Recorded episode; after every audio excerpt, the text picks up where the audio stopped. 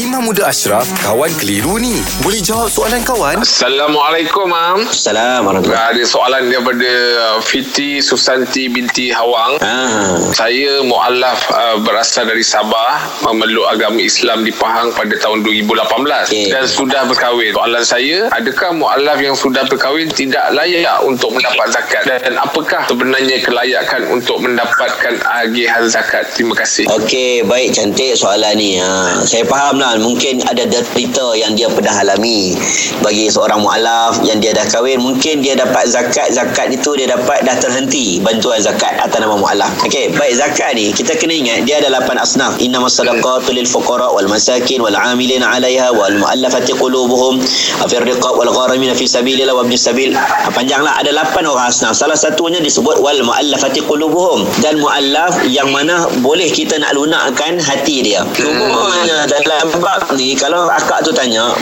benarkah bila dia peluk Islam, dia dapat zakat atas nama muallaf, tiba-tiba dia kahwin terhenti bantuan zakat? Tak benar. Sebab ada juga muallaf yang dah kahwin, pasangan kahwin, kita bagi suami dan isteri, dia orang bagi zakat juga. Hmm. Dia kahwin, okey? Ha, satu. Cumanya, uh, mu'alaf ni, ulama tentukan berapa lama tempoh mu'alaf. Ha, adakah 20 tahun dia masih lagi mu'alaf? Mm-mm. Okey. Jadi, sebahagian negeri, sebab kita kena faham, dekat Malaysia ni, kita ada banyak negeri ikut enakmen agama tu beza-beza. Sebab sultan beza-beza. Jadi, ada sebahagian negeri, dia letakkan tempoh mu'alaf 5 tahun. Ada yang kata 4 tahun. Ada yang kata 7 tahun.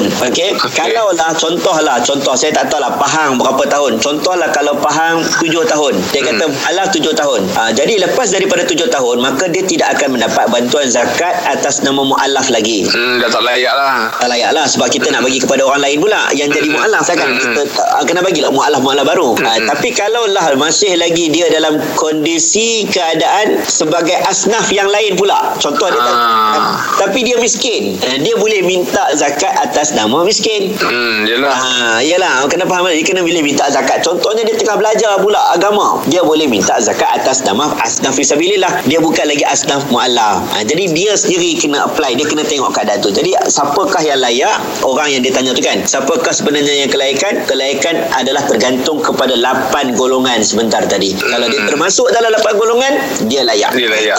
Walaupun dia bukan mu'alaf lagi, dia layak. Baik, Mam. Terima kasih banyak, Mam. Ya.